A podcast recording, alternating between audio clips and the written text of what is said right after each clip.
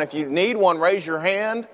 He'll try to get to you if we got enough. Uh, I didn't print off any more. They still had a good number from last week, so I was hoping and praying y'all stuck them in your Bibles and kept them till this week. So hopefully you studied on them uh, this last week. Uh, that'd be good. Y'all can y'all can uh, speak up and comment on the lesson as we go forward this morning. I greatly appreciate, uh, Brother Jim Henry filling in for me for two weeks. It's not very often you go out of town two weeks in a row when you're a Bible teacher and find the same guy to, to do that, and I appreciate Jim doing that. He did an outstanding time, uh, job trying to catch me up, especially. Uh, he told me when I left that he was an engineer and I'm a lawyer, so he was going to catch me up while I was gone with the uh, two and a half lessons that I needed done. Didn't quite make it, um, so uh, I'm not going to fault his engineering skills or engineering ability. I think I just gave him too much stuff to do. And uh, y'all see why I have problems. But I tell you, it wasn't for lack of trying. I listened to the second lesson that he did last week, and man, he was flying through that. I think it's the fastest I've ever heard Jim speak. Uh, but he did an outstanding job. I know. I hope that y'all uh, garnered a lot from the lesson uh, as we've continued this study in James. We are picking up in James chapter two. If you want to pick up your Bibles and turn to that book and that chapter and be ready to proceed this morning as we continue our study on growing up and looking at Christian maturity. Any announcements or prayer requests this morning before we get going? All right, let's open uh, with a word of prayer. Please bow with me.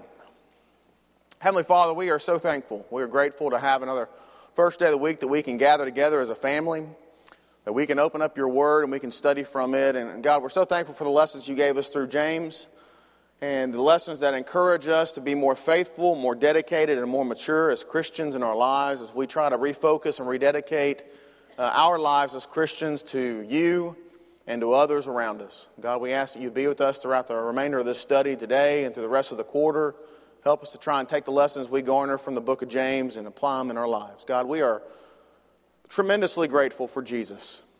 Uh, we, we cannot tell you with enough words how thankful we are for all that He's done for us and for you sending Him for our sins. And God, we know that we are not worthy. There's nothing we have done or can do to even prove our worth to you. Uh, but we're thankful for your love, and we're thankful for your faithfulness, and we're thankful for your sacrifice.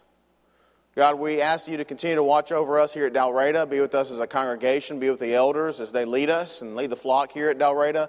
Help them to do things that are wise and those things that are in accordance with your word and those things which help build up the body here as we labor and toil on this earth, awaiting your Son's second coming. Lord, we are thankful for Jesus, and it's through his name we pray. Amen. As we think about James chapter 2, and as we continue this study here, one quote that the author, that I, one of the books that I'm using, said Immature people talk about their beliefs, but the mature person lives his faith. Hearing God's word, as James chapter 1, verses 22 through 25, and talking about God's word can never substitute for doing God's word. And I think that's a really kind of a hard pressing point to us as we think about the, the change and the shift here in the, in the chapter 2. Because we know the chapter divisions weren't uh, inspired. Uh, you know, James, as he's writing his book, didn't say, okay, this is beginning uh, chapter 2 here. Uh, there are divisions that man put in there for easy and ready reference, and they tried to divide them among the, the different paragraphs and, and groupings, maybe, uh, of context. And, and, this split here between chapter 1 and chapter 2 is a pretty good split, because if you look, chapter 2 here starts shifting the focus more on practicing the faith as Christians. Uh, and looking at uh, you know more of a, the practical hands-on how do we apply these things? And the theme here in james chapter 2 encourages us to take a second look at how we are acting as christians and, instead of just necessarily what we're believing. If you remember those, those first four lessons we've had and of course here we are chapter we're fifth lesson we're already halfway through the quarter so i'm going to try and speed up to get through the whole book of james we're just now in chapter 2 of the book of five chapters but you know, you see here a shift that tries to emphasize putting some things into action and practicing, not just believing. And I think that, that quote that I had a moment ago uh, really kind of hits home to a lot of people. It's easy to come sit in Bible class. It's easy to come sit in Bible study and to listen to the Word, to, to even read the Word of God sometimes, isn't it? But it's not as easy to put it into practice and to actually make it change our lives. And that's really what the Word of God's got to do. It's got to change our lives. It should change our focus, our mentality, our practice, uh, those things which we choose to do, the actions that we take both outside the church building and inside the church building as we worship as a, as a congregation, but also as we go out and we're an example. And as those lessons we're talking about in Romans chapter 12 kind of talks about the practical hands on aspects of not letting this world come in and infiltrate our lives and change our lives, but instead allowing the Word of God, letting God get into our lives and transforming us, changing us. If we are the same person we were before we became a Christian, we are doing something wrong. And what James is trying to say here in James chapter 2 is there's a practical, hands on aspect of us taking our beliefs and putting them into action, making them influence and change and impact our lives. The idea of practicing what we preach. We hear that sometimes a lot, don't we? Uh, my dad was a preacher, so obviously, you know, it's funny how we, uh, we heard that phrase from time to time because he was a, a preacher and preached every Sunday, Sunday night. Uh, Wednesdays, usually he was teaching. And so, you know, you heard a lot of people kind of talking against preachers sometimes, saying that they need to practice what they preach. They get up and say one thing and go out and live in a different. Uh, and that always hit home to me as being a preacher's kid. You see it around us today, the religious world. One of the biggest faults that atheists and others who are non religious around us point to is saying, hey, these people say they believe something, but then they turn around and they don't do it. They don't do it. Reminds me of the lesson Eric Lyons did Wednesday night, uh, and, and several others have done during this Wednesday night summer series. The idea of making sure that the Word of God means something in our lives doesn't just say, hey, it means something to me personally, but it actually has changed you for the better to make you more close to God and make you more mature as a Christian. That's what the Word of God should be doing, and if it's not doing it, we should always be questioning it. But you know, the immature person talks about their beliefs, and we see that around us all the time. The mature person follows their beliefs. They practice those things which they believe. So you see here in chapter 2 a shift here. And really, kind of as, as uh, Jim introduced the, the, chapter last week, uh, there is a, a, a, way that we see in James chapter 2 of, of where we're presented to show how we behave toward others. And how we behave toward others is a direct reflection on what kind of beliefs we have. Beliefs we have as a Christian, in doctrine, it has a, a, direct implication on how we believe in God and what we believe in God and how we treat other people. And James chapter 2 shifts to that focus there as he looks at this. I think it's very interesting the way that the author of this one book that I'm using as my outline for this class, uh, he's not getting into necessarily uh, the, the rich man and poor man as in uh, direct, just kind of looking at it, but uh, there is a way that James uses four different basic Christian doctrines. And I love the way this is outlined here. Four basic Christian doctrines that help implicate how we should be changed in our lives as Christians as we treat other people. Now, you see James chapter 2, and we're going to read it here real quickly, uh, but the first 13 verses here uh, of what James is talking about, but really there's, there's, a presentment here of two different people that come into the services, so to speak. And you've got a rich man and a poor man. They come in, and it's how are they treated? How are they treated? As James is talking to these Christians that have been scattered abroad, he's saying, Hey, how would you treat these individuals? Because it's a direct reflection on your core beliefs as a Christian on what you have chosen to do. And I think that's very interesting as we look at it. Look real quickly. Let's, let's read uh, verses 1 through 13 together. My brethren, show no partiality as you hold the faith in our Lord Jesus Christ, the, the Lord of glory.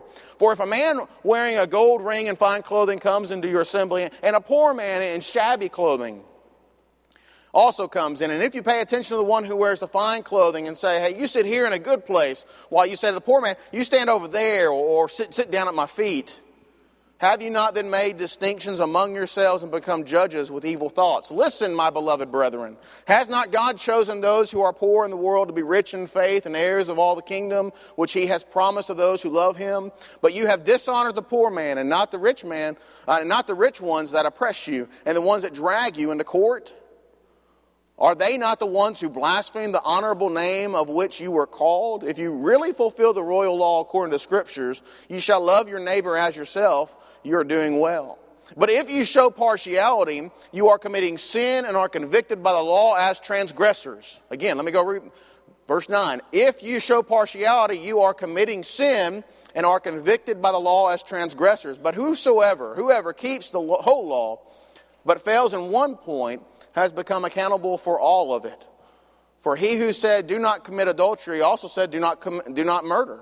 If you do not commit adultery, but you do murder, you have become a transgressor of the law. You speak and so act as those who are to be judged under the law of liberty. For judgment is without mercy to one who has shown no mercy. Mercy triumphs over judgment.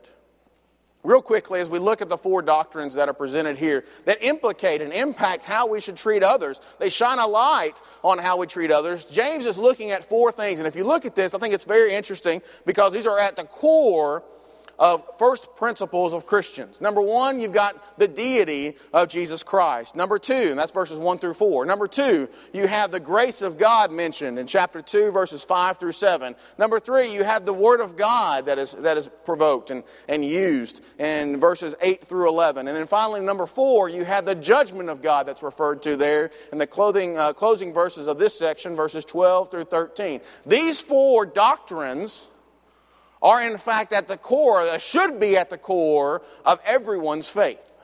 And I think it's very interesting as James refers to these type of, of doctrines as he's talking about how you treat others. James is really referring back to what should have been at the core, at the, the precept of their faith in Christ, at the beginning of their walk with God. These are things that you must believe, you must follow, you cannot turn away from if you are indeed going to be a follower of Christ. And so James is referring back to these, and then you see him incorporating it into how we treat others. How, what, a, what a great combination we see there of that. Let's look real quickly at these four doctrines and try and get through uh, this section in chapter 2 today. First of all, you see the, the deity of Christ. Uh, for those of you who have the handouts there, the, the, obviously the blanks are going to be spelled out there on the screen. So, but uh, the deity of Christ is going to be the first doctrine there. If you want to fill it in there on your blank, blanks. Chapter 2, verses 1 through 4, you see a, a, a allusion there uh, to the deity and those things which uh, go back to the very core of who Christ was. And of course, goes back to the, the, the beginning and the end of Christ himself. The beginning, of course, the inception, the, the virgin birth, and then ultimately the crucifixion on the cross and the resurrection, and then ultimately the uh, raising, the ascension into heaven. They're all referring back to the deity of Christ. All those things would not have occurred had Christ not been the Son of God. But what you see here is there is a, a verse in verses 1 through 4 a reference back to Jesus Christ and the idea that we hold our faith in Jesus Christ, who he was. There, there's a, another translation that says, My brothers, there in verse 1, don't hold the faith of our Lord Jesus Christ, the Lord of glory, by showing favoritism. And there is an allusion there, of course, back to Jesus Christ and who he is and what he was made up of, what his beliefs were what his actions were when he uh, ministered here on this earth for those three, uh, three years on this earth. Who was Jesus Christ? And what you see is, is really a, a parenthetical to what they were thinking, uh, the Jews and the mentality that they may have had. And obviously, in verse 1, they were having some issues with partiality, favoritism, maybe. Uh, if you go back and you look in the text, we're going to get to chapter 3 later on, but there was even a possibility that, that some of them were exalting themselves in the church because of what their place or leadership may have been. Chapter 3, verse 1 Let not many of you want to be teachers. Well, there's an, there's an allusion there, more than likely, to the fact that there was some infighting among the Christians that, hey, you know, we're going to try and do whatever we can to, to climb that ladder of authority in the church. You know, that, you know, I'm going to be a teacher because a teacher gives me prominence and gives me authority, those, uh, you know, recognition or honor. And, and, and, the Jews obviously had a problem with that. You can go back and look and, and see Matthew chapter 23, you know, and the Pharisees, that's all they cared about, right? That, that place of prominence. That, the idea that all eyes were on them when they're praying, when they're giving, it didn't matter. Uh, they wanted that place of prominence. Well, very possibly, and I think very likely, that that same mentality had somewhat infiltrated the church. Unfortunately, it even still infiltrates the church. Uh, the idea that, that because you hold a place of leadership or, or some role in a congregation that elevates you in prominence and importance. Christ, though, here as James says, had no stomach for such things.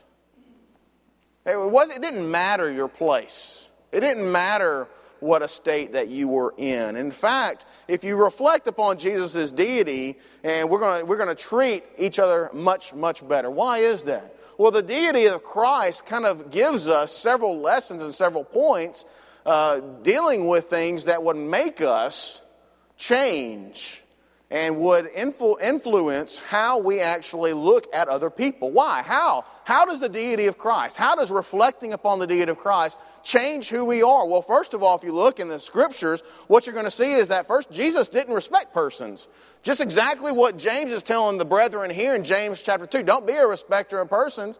It is a direct comparison and parallel mentality of who Christ was. Christ did not respect persons. In fact, in Matthew chapter 22, even those that he spoke up against recognized that he was no respecter of persons. God didn't care where you came from. God didn't care what clothes you had on. God didn't really care, um, you know, who you were. But Christ accepted you with open arms. He loved them uh, anyway the, the smallest to the largest, the oldest to the youngest, the richer to the poorer, it didn't matter in Christ's eyes. God, Christ had no respect of person. In fact, he looked upon the heart. It, really, if you think about looking upon the heart, it, I automatically think of back in 1 Samuel chapter you know, 16, there in about verse 7, where you know, Samuel was told to go out and look for the, new king, right? When Saul had turned his back on God and God said, You're no longer going to be my chosen as the leader of Israel. And Samuel sent out and he looks upon all these brothers of David, and, and you know, they're much better looking much stronger, much more strapping. Um, the point's made as God anoints David is that God doesn't look at the outward appearances, God looks at the heart. And that's exactly what Jesus did. Jesus didn't respect persons as he ministered to them on this earth. He didn't care what state they came from. He looked at their heart. He wasn't impressed with riches or social status. He, you know, the poor widow who gave her mite was just as good, actually was better than those who came in and and gave much, much more to God. The Pharisee, you know, who came in and boastfully gave his large donation wasn't even looked at in the same light or the same respect or the same gratitude as the widow who gave all that she had. He saw the potential in the lives of sinners. and Simon, he saw a rock. You know, the, the rename of Cephas.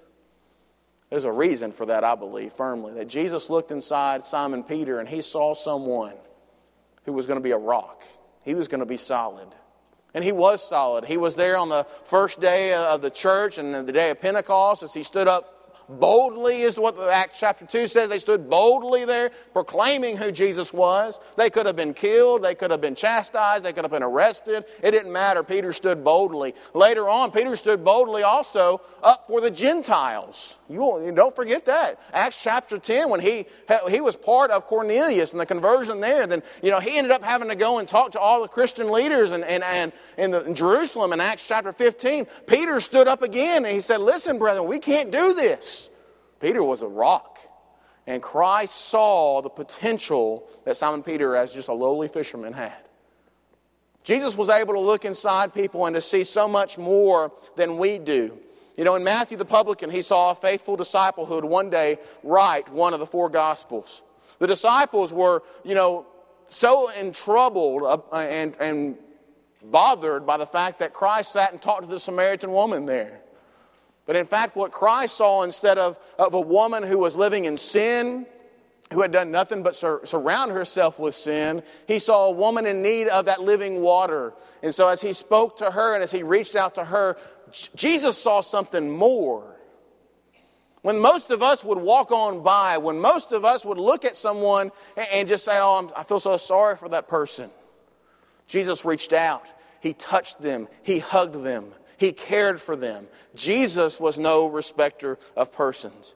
And if we full, fully believe in the deity of Christ and we embrace it just as we should, we are going to try to do everything in our powers to reflect that same deity of Christ in our own lives. Now, true, we're not deity. We don't have the all knowing mind of, of Christ. We don't have that in our lives. I understand that. I'm not trying to say that we ever will. But if you are trying to follow the steps of the Savior, if you're following the example that Christ set as He walked on this earth, you are going to look at other people and not be a respecter of persons. That's just the bottom line. That's what we're called to do. That's what James reminds us to do here in James chapter 2. We've got to understand that Jesus was a friend of sinners. Even though he disapproved of their sins, you know, he still reached out to them. Why? Because he was no respecter of persons. He cared about the person and the individual no matter what state there was. It was not compromise, it was compassion. And Jesus, in his deity, had ultimate compassion on others. We will do well to learn not to be a respecter of persons as we think about Christ's deity. And the other point to think about about Christ's deity is the fact that Jesus was despised and rejected. Even in his deity, even being the Son of God, we are reminded that as he walked this earth, he was despised, he was rejected, he was blasphemed, he was talked about, he was put down. It's a wonderful lesson for our teenagers to really think about. Do you believe that Jesus is the Son of God? You know, the good majority of our Christians, our, our teenagers, are Christians. They put on Christ in baptism, they, they've been obedient to the gospel. But when you start teaching and thinking and passing along this mentality to them, if we truly believe that Jesus is the Christ, the Son of God, we're not going to be fearful about being despised and rejected. It's going to be a given. It's going to be something that's accepted. It's something that's going to be expected in our lives. Jesus, you know, he was a, prophesied in Isaiah chapter 53 as someone who was not going to be accepted by others. He was despised and rejected of men. And in fact, what you see in the scriptures, you see time and time again, such as over in Luke chapter 4, where his own hometown turns their back on him. You know, he's, he's without honor in his own hometown, just like the prophecy said. You know, there's no expectation that, that, that Christ was going to be someone who was welcomed with open arms. what about us? How does this impact us? Well, it's a reminder to us, uh, going back to the partiality, going back to the acceptance factor uh, uh, of things. We can learn, I think, from the negative of this, that we can, we should be, unlike those who despise and rejected Christ. We should be uh, more open, we should be more loving to others, and, trying to uh, get to them and try to uh, listen to them. We're not compromising truth now, don't get me wrong. I don't want any of this to be be used uh, to me saying we need to compromise or we need to uh, be tolerant of things that are not truthful or not in accordance with God's word. That's not, that's not where I'm getting at. But you see the idea here that Christ was despised and rejected of men. We shouldn't be doing the same thing to either him or to others as well. The reminder there of all that Christ gave up to us should be that we love Him, we appreciate Him, and we reach out to Him uh, in humble service. And in fact, it kind of goes along with this next point here is the fact that He was still the glory of God. John 1, verse 14, he became God in flesh. We know that, and, and dwelt among men. The idea that the glory of God was, was manifested in Jesus Christ while he was here on this earth is, is found in several different passages of Scripture through the New Testament as, as Christ talks about you know, God glorifying him in chapter 8. There, the idea that God is the one who is lifting him up and so, as, as God, as Jesus, even though rejected by men, despised, turned on, it didn't matter because he still was the glory of God. And so, the deity of God here is, is emphasized and shown as being something that's important. And the fact that we can, as Christians, uh, embrace and think more about things like Christ would and, and Christ should. Think of it like this we think about things through the eyes of Christ, his lovingness his non respecting of persons. He wasn't prejudiced when he uh, came upon any individual here. Think about the, the poor man and the rich man that James confronted us with and, in his example in James chapter 2. Jesus would have embraced both of them just equally. It wouldn't matter what they were wearing, it wouldn't matter how much someone could give or not give, or, or whether they had even been at services the, the week before. Jesus would have embraced them both. How do we practice the deity of Christ in our human relationships? Well, it's, it's, quite simple. You, you look at everyone through the eyes of Christ. If the visitor is a Christian, we accept him because Christ lives in him. Right? That's what Christians do. We have that, that mentality uh, of being a family. We accept them because Christ uh, is there. Uh, they're part of the body of Christ. If he's not a Christian, though, we can receive him as well. Why? Because we don't receive him necessarily in fellowship, but we receive him and encourage him and we teach him And we do that because why? Because Christ loved him, Christ died for him. And so we can look at someone and, through the eyes of Christ, react and treat them so much better.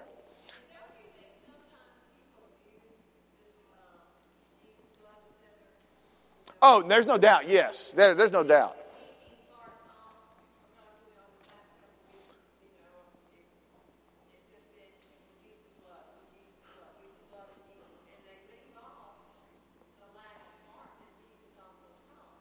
No, it,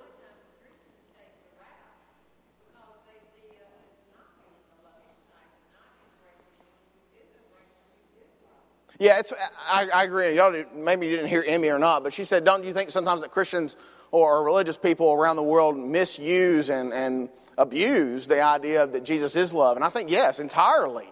You know, there, there is the whole thing. Uh, you go out there and you talk to religious denominations, and, and they'll focus all day long, especially these emotional, more social kind of gospel preachers out there. All their focus is on is of God does love us. So therefore, he accepts us all. That's kind of their mentality. God loves us, he accepts us all. Well, God does accept us all to come unto him, but he is not accepting of all of our actions. He is not accepting of us living in sin. God expects us in his love to obey him. And in fact, that's what he says that Jesus himself said, if you love me, you're going to keep my commandments.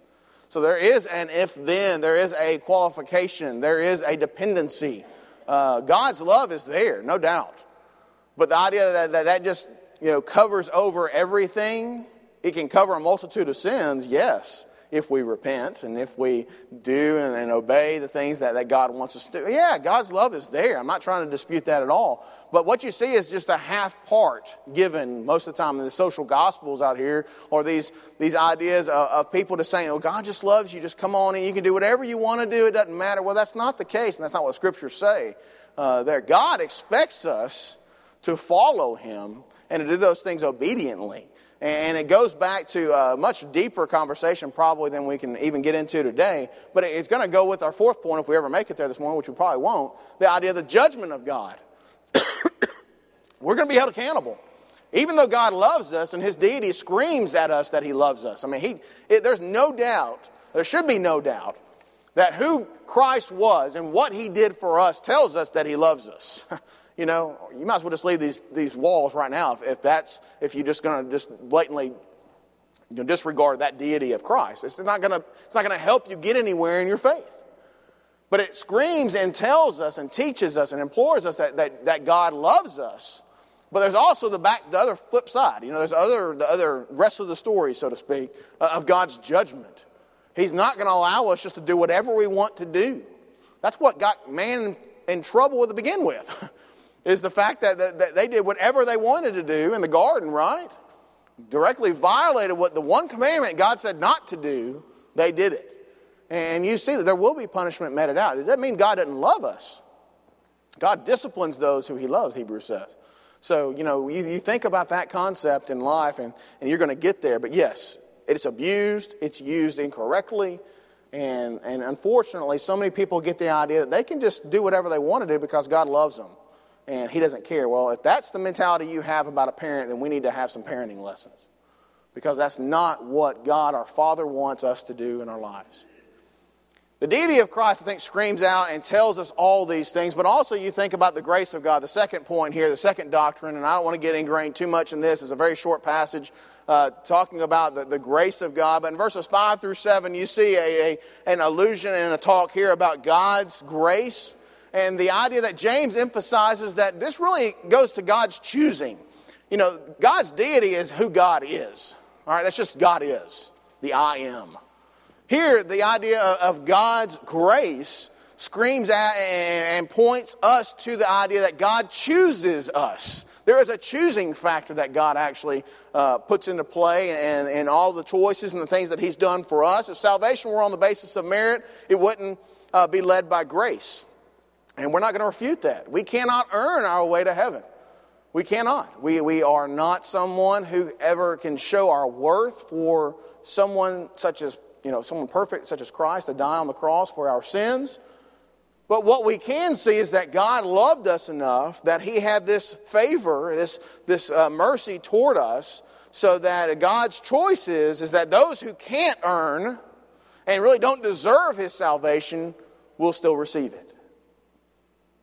Course, there's contingencies there. They'll receive it when they're obedient, when they follow what he says. He, you know, there, there's some things there that, but it, it's not because we deserve it. None of us deserve any of it. I can't go out and do enough things for God to be saved. And what you see in this passage of Scripture, verses 5 through 7, you know, alludes to the idea that the grace of God saves us completely on the basis of the work of Christ on the cross and not because of anything else we have or we can do to earn it. Uh, God's grace is there. And God's grace, of course, is, talked about in Ephesians chapter 1 and 2. And, and God's grace helps us understand how we should relate to others. And how does it do that? How does James try to put those two together here to emphasize to the early Christians that God's grace should motivate them to treat others better, should influence them to make better choices as they reach out to the rich or the poor man, as they, they think about those who are in need of, of Christ and His salvation around us. Well, what we see in God's grace is God's choosing when He chose, it ignores a couple things. First of all, it ignores national differences. Acts chapter 10, I've already alluded to the idea of the, the, the, Gentiles being brought into the fold. You know, Jews, you know, were first, to be honest, they were his chosen people. But the Gentiles were also included. It wasn't just for the Jews alone. And in fact, God emphasized that He showed it in Acts chapter 10 whenever Cornelius and his household were brought in as Christians there, were baptized and were fully accepted just as the other uh, disciples were. And God ignored national differences when it comes to his granting of grace to those who needed to be saved. The topic of, of the church council in Acts chapter 15 was really you know, must a Gentile become a Jew in order to become a Christian? You know, does someone who wants to, that's a Gentile, wants to become a Christian have to do that middle step of being circumcised? Uh, I'm very, you know, I, would love to have been there in Acts chapter 15 to hear that conversation. We don't hear the whole conversation, by the way. Uh, we hear James, we hear Peter. And when you read Acts chapter 15, I can only imagine what the conversations were among the men there and leading the church about do we have to make sure that men are circumcised? You know, and talking about that as a conversation, we don't talk about that today. And Circumcision is not something we want to discuss openly. Uh, it's very awkward, probably, for us to even talk about what circumcision is. But the early church struggled with it. Why? Because it was a sign of the covenant in the Old Testament. If you were not circumcised, you were not a, a chosen of God. And so the, the, the, first century struggled with the inclusion factor here because you had two different nationalities. You got Gentile or the Greek, and, and you got the Jews. And do the Gentiles have to become Jews in essence before they become Christians? And Acts chapter 15 blows that barrier out of the water. There's no other question again. God is not a chooser of one nation over another, He doesn't care. And Acts chapter 10 emphasized that. Peter, in his explanation in Acts chapter 15, goes back and references Acts chapter 10 and says, Hey, God did this. Why should we ever think that He's going to impose any other separation from here on out? He's made it clear. God has spoken. He doesn't care what nationality you come from. It does not matter in God's eyes. The grace of God flows to Jews and Gentiles. It, it flows to, to any nationality that, that we're to, to become. And, and God, here we see the emphasis being here. There's no difference. There's no difference when it comes to condemnation in Romans chapter 2 or when it comes to salvation, as we read in Romans chapter 10. It doesn't matter. And God's grace covers all nationalities.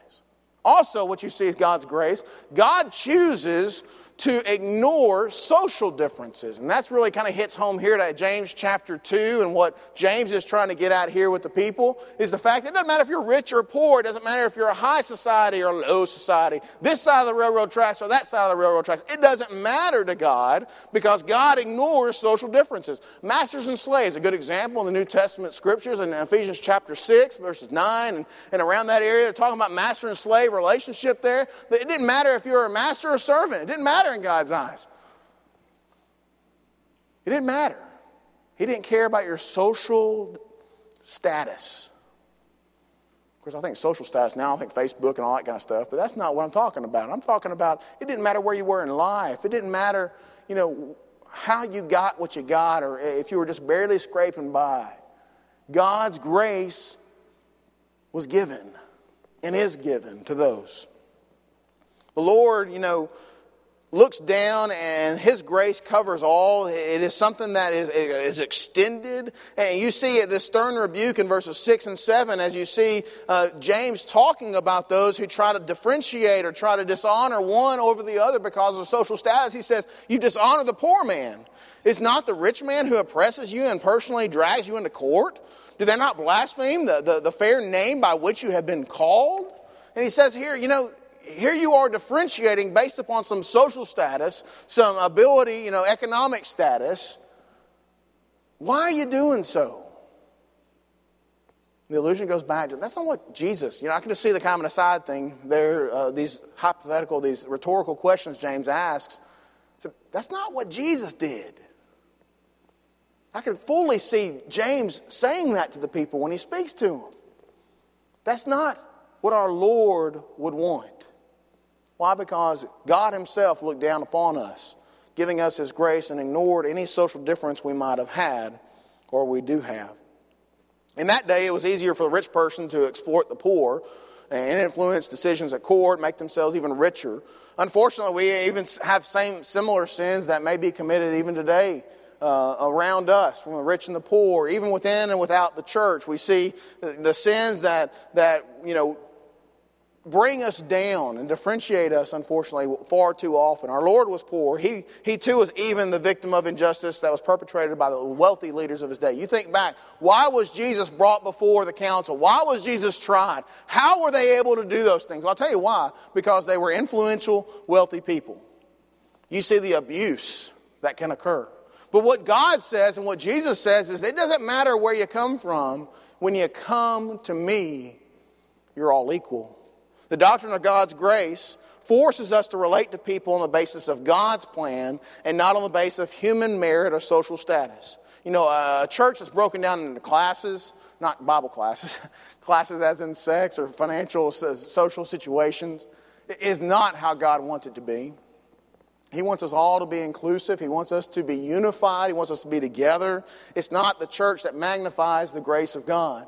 When, when Christ died, Jesus broke down the walls that separated Jews and Gentiles. When Christ died, he broke down the wall that separated male and female. He broke down those walls which tried to differentiate between the rich and the poor. We don't need to build those walls back up. And what James is telling them is when you consider the grace of God, you're going to treat others the way God wants you to treat them. And you're going to treat others the way that God treats them because God looks on all of us regardless of nationality, regardless of our socioeconomic status, and extends His grace to us all. That's how we should think. That's how we should react. That's how we should preach and teach to others that we glorify and magnify the grace that God has given to us. Thirdly, real quick, the Word of God is mentioned here. It's one of the doctrines, the basis there of, of uh, an example of how we should impact and how it should impact and change the way we treat and react to other individuals. Although it's always important for us to defend the truth of God's Word. Now, you think around us, the authority the, uh, of God's Word being the authoritative measuring stick is, is consistently challenged. It's very interesting. The book that I'm using, I think he originally wrote it in 1978. And it said, I think the phrase he used in here is In recent years, believers have waged battles over the inspiration and authority of the Word of God. And I think in 1978, I'm dating myself, that's when I was born. Um, I'm not trying to make anybody feel young or old in here, but I'm thinking in recent years, that's when the authority of the Bible's been attacked. I'm thinking, man, that's been going on for 30 some odd years, I guess now. And forget about recent years. You look around us today, and the Word of God is challenged on every side. Well, that's why people like uh, you know that, that work over at Apologetics Press are in full throttle trying to defend the Word of God. That's why we have to be full throttle defending the Word of God. That's why we have to stand up and, and teach against all these things that are surrounding us about people trying to go against the things that are in God's Word. Why? Because they doubt the credibility and the authoritativeness of God's Word. If this thing doesn't have any authority, this, the Word of God, this is my Bible if it doesn't have any kind of authority in your life, then throw everything else out. Throw it all out. But the authority and the, the inspiration of the Word of God is paramount to a Christian living a Christian life. Now, what you see here, James looking at in verses 8 through 11 alludes to and talks about the fulfilling of the scripture here. And it says, If, however, you are fulfilling the royal love or law according to the scripture, you shall love your neighbor as yourself, you are doing well. Now, there's an allusion here to the idea that the basic doctrinal principle being that the word of God is authoritative, it is inspired, and it should be influential in our lives. And that's what you're seeing here in James chapter 2. He's trying to say, listen, people, you've got to understand the authority of the Word of God. But there's even something more than that. There's something more. The authority of the Word of God should be enacted, it should be exemplified in our lives. And you're seeing here in the passage here, we must never forget that our lives should be the best defense of the proof of the gospel. Now, I'm a firm believer, and there's a lot of people that discuss this and talk about that, hey, I'm going to go out and I'm going to be the only Bible that people talk about or that people know or people see. And I think you've got to do that. The idea of, of, of, Matthew and, and Jesus saying we're the light of the world, we are the salt, we can't lose our savor. We've got to go out and exemplify and show people that we indeed do believe that things are truth to the extent that we are going out and doing it in our own lives. We've got to do those things. That's not enough necessarily, but it is one of the greatest defenses for those who want to point fingers and say that there is no true God, that there is no living Word of God. Every Bible student and every person that, that, that believes in God should understand that we've got to exemplify and not just defend the truth of God's Word, but we've got to live the truth. Our lives and ministries are the best defense for all those attacks. Now, where does this fit in in James? Well, James alludes back to the idea uh, of this law of royal law, is the way he says it here in James chapter 2, verse 8. He talks about the idea and uses this royal law to remind us how to treat others. Well, what is this royal law? Well, you look at it, it's, it's a one we're probably pretty familiar with. You know, when the lawyer came to Jesus and said, Jesus, what's the greatest commandment in all scriptures? Matthew 25, I think it is. What, what, what, is, what is the greatest commandment? What does God, what does Jesus say to him? Love the Lord your God with all your heart, your soul, your mind. And, seconds likened to it, love your neighbor as yourself. Now, when you think about the royal law, why is this the royal law? You shall love your neighbor as yourself. Well, James uses this, I believe, to remind the people there who are most likely of Jewish background the idea that, that loving your neighbor as yourself is paramount to following and fulfilling the Word of God, showing its authority, showing its power, showing its influence. If you don't follow what he calls the royal law, being love your neighbor as yourself, you might as well throw the whole Bible out. Now, how does he use it? Well, look real quickly with me. First thing you see is that James emphasizes the fact that this, this royal law is called, is called the royal law because it's given by the king.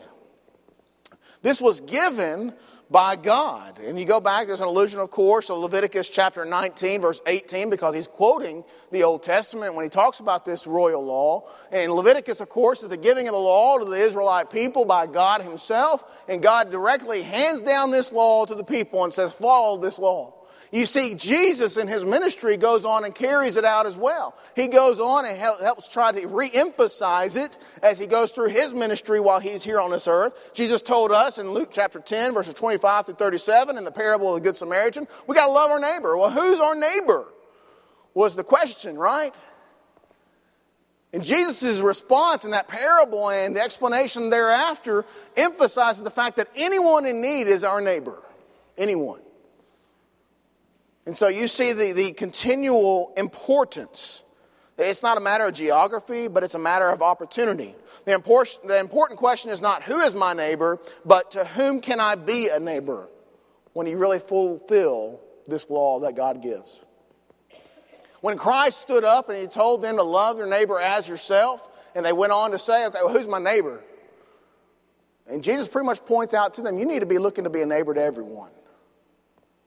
Now, how does that impact us? Well, it impacts us because it comes from authority. It's given by the king, as we see there. It's given by God, given by Christ, again, reemphasized.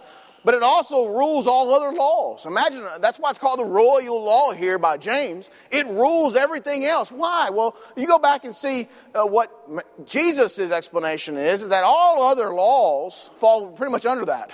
that's it.